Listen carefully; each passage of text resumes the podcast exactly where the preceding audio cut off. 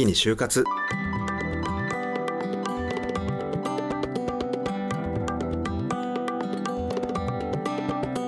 きに進もう羅針盤ラジオ。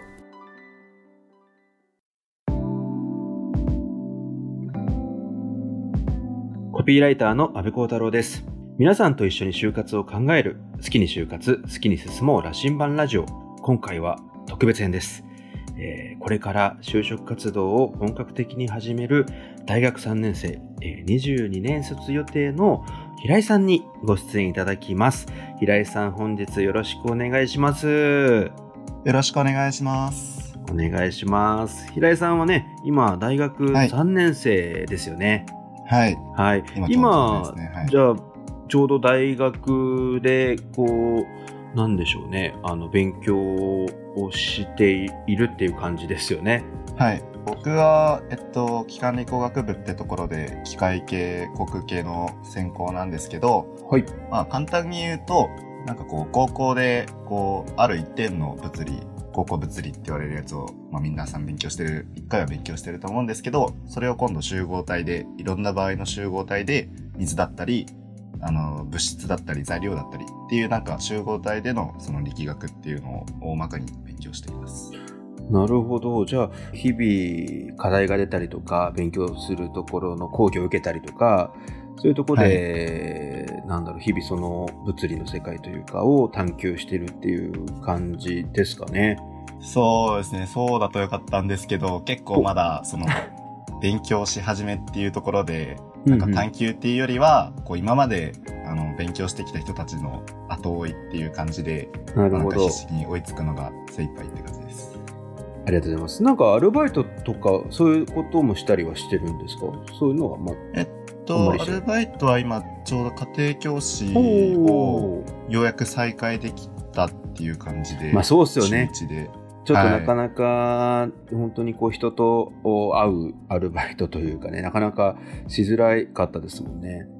はい。うんうんうん。はい、再開できたじゃあ、家庭教師とかもやりつつ、勉強もしつつ、あ、じゃあもうそろそろ就活かな、みたいな感じですよね、今の時期だと。そうですね、僕ちょうど、あの、今、寮に住んでて、それこそ今人と結構会ってるんですけど、はいはい。周りの同級生っていうのがみんな就活してて、うん。これはちょっと自分もやらなきゃなって、ちゃんと思えたっていうのはあります。なるほど。そしたら、えっと、大学卒業したらね、院に行くみたいな選択肢もあると思うんですけど、もう自分は就活しようと。えっと、ほとんどが結構院に行く学科で、なんかこう、僕も行くのかなっていうのを1、2年の時も思ってたんですけど、はいはい。ちょっとそこで院に進むっていう選択が、それだとなんか周りに流されるじゃないですけど、やりたいことではないなっていうのがあって、なるほどちょっと。就活もちょっとしっかり考えてやってみようっていうふうに今は思ってます。なるほど。いいですね。そしたら、あの、なんかし、これ、こんな業界に行きたいっていう、行きたい会社だったりとか、志望してる業界はあるんですか？はい。もともとそうですね、なんか、あの、何をしようって迷って大学に入ってみたんですけど、友達とラジオドラマっていうコンテンツを作ったり、あとは高校の時の友達と一緒に動画も作ったりって、ちょっとやれることいろいろ試してて、やってること一番楽しいのがエンタメ系だなっていうのがあったり、うんうんあと趣味としてこう本とか漫画とか書籍の方も結構気になったのでやっぱそういうエンタメ系出版系が今気になっています。はいはいはいはい。じゃあ、そういう、なんでしょうね、あの、エンタメ系とかをこれから見つつ、なんかインターンとかも、なんか、そういうのあったりするんですかね？そういうの見たりとかしてるんです。か？あの、一応、ちょっと課題に追われてたら大体私損ねて、あの、何社かしか出せてないんですけど、うん一応うんうん。出版系は何個か出しました。そうか、じゃあそういうところにもトライしようとしているという感じですね。そうですね。はい。うんうんうんじゃあ、これからなんだろうな、就活を始めていくにあたり、ちょっとなんか不安なこととか、聞いておきたいこととか、悩んでることとかが、もしあったら、ぜひぜひ、えーおっしゃっていただけたらと思います。はい。あのーそのエンタメ系っていうことで、自分がその、まあ、スキルがないじゃないですけど、その、うんうん本当にその専門でやってきた人たちと戦えるのかどうかっていうのがすごい不安で、うんそういう業界に入る前に、こう、何か自分で実践して、こう作っていきたいなっていうのが一つあって、はいはい。その場合、こう、社会人としてすぐ社会人にならずに、こうなんかこう空白の期間で第二新卒とかで就職するっていう形みたいになった時に、なんかそれってその普通の新卒と就職した時の場合とどのくらいの差ができてしまうのか、どのくらい不利になってしまうのかなっていうのが一つ心配になってるんですけど、うん、そこのとこってどのくらい差ありますかね？なるほど。いや、確かにね、その第二新卒であったりとか、年齢が関係なく実力で採用みたいなことも、こう今増えてきてるのかなとは思っていて、まあでも一方でその新卒採用っていうのは、ある種門戸が開かれてるというか、企業側も採用するための機会を設けたりとか、そのための、はい、なんでしょうね、インターンがあったりとか、新卒採用の時期があったりとか、こう何名採用しようって計画を立てていたりするのはあるので、そこで入っておく手もあるし、実力をめきめき発揮して、成果物も作って、そういうポートフォリオというかね、こういうの作りましたっていうのをもってして文句を叩いて、え僕こんなことやってきたんですけど、どうですかってね、一つ一つ門を叩いていくやり方もあるだろうし、はい、そうですね、どちらもやりようはあるかなとは思ってはいるんですけど、だから、僕はそれで言うと、平井さんは最初この1年目から会社に入って、まあ新人として先輩に学んでいくっていうことは少し、なんでしょう？あの、抵抗はないとは思うんだけど、それよりもまずは自分で実績作った方がいいかもなって感じなんですか、はい、えー、っと、そうですね。僕今、その寮に入って、その人とすごい触れ合ってて思ったのが、すごい人と活動するのは好きなので、うん、そうやって新卒で勉強することも割と楽しくできるかなと思ってるんですけど、うん、単純にその自分の今の実力がなさすぎて、不安になってて、うん、そもそも入れるのかなっていうところですかね。なるほど。でも、なるほどな。その、ちょっと今の自分の実力がどうだろうというところで。でもね、あの、動画作ったりとか、それこそ物語の制作したりとかって、す、で、になんか僕からするとスタートを切ってるような気もするし、みんながみんな自分はやっていけるぞみたいな風に思えてる人って逆に僕は少ないと思うし、みんな同じ気持ちなんじゃないかな。その出版業界行きたい人とか、エンタメ業界行きたい人って。うん。みんながみんな、この気持ちはあるけど、それができるかどうかわからないっていう不安は抱いている気もしていて、逆に企業側の人も完成している人を新卒で取ろうというよりかは、伸びしろがある人を採用したいっていうふうに、編集者の人であったとしても、そういうライターというか企画プランナーの人であろうとも、伸びしろがある人を採用しようとすると思うので、それで言うと、今、なんかこう、その時点で何かすごいことをしているっていうことよりかは、この先この人はなんか伸びていきそうだなって思ってもらうことの方が重要かもしれないですよね。うん。ああともう一つそ、そういう関連で気になることとして、うんうん、そのアピールするじゃないですか、はいはい、こう、大学で何をしてきましたとかって。うん、で、なんかまあいろんな学生がそうやってアピールしてる中で、僕が今言ったようなアピールっていうのが果たしてその王道じゃないですけど、こう、サークルのトップだ、その、バイトでの何々をしましたっていう人たちの、その、アピールに対してどれくらいその企業の人から見て差がつくのかなっていうのか、どういう違いが向こうの人から見えてるのかなっていうのがちょっと気になってたところなんですけど、そこのところはどうなんですかね？なるほど。それで言うと、すごくユニークなポイントというか、他の学生の方と違うなって僕は思うのは、はい、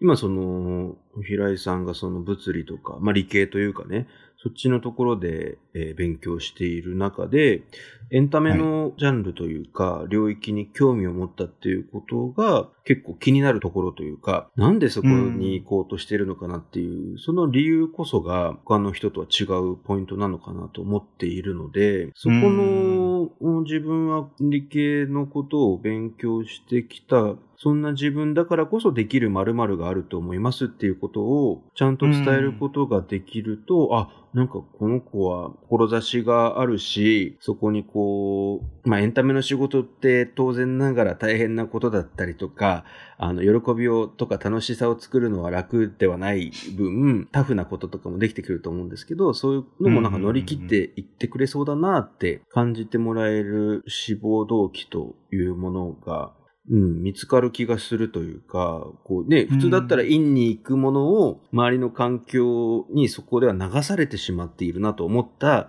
あ自分が、自分が好きなものはエンタメの方だから、うん、そっちの方に行こうと思ってると。だからこういうことをしたい。こういう背景がある自分だからこういうことをしたいっていうのをちょっとうまく言葉にすることができたら、あ、なるほどなと、はい、この人の言うことは筋が通ってるなとか、ちょっとこの人の行く末を見てみたいなっていう気持ちに面接する人側も見て、思ってくれるんじゃないかなと思いましたけどね。なるほど。うん。なんかそういった、こう、企業側の視点じゃないですけど、なかなか学生だけで相談しててもそういう見方っていうのはできなかったんで、すごいありがたいです。やっぱりその自分だけの土俵にしていくというのが大事かなと思ってて、結構じゃあ今大学、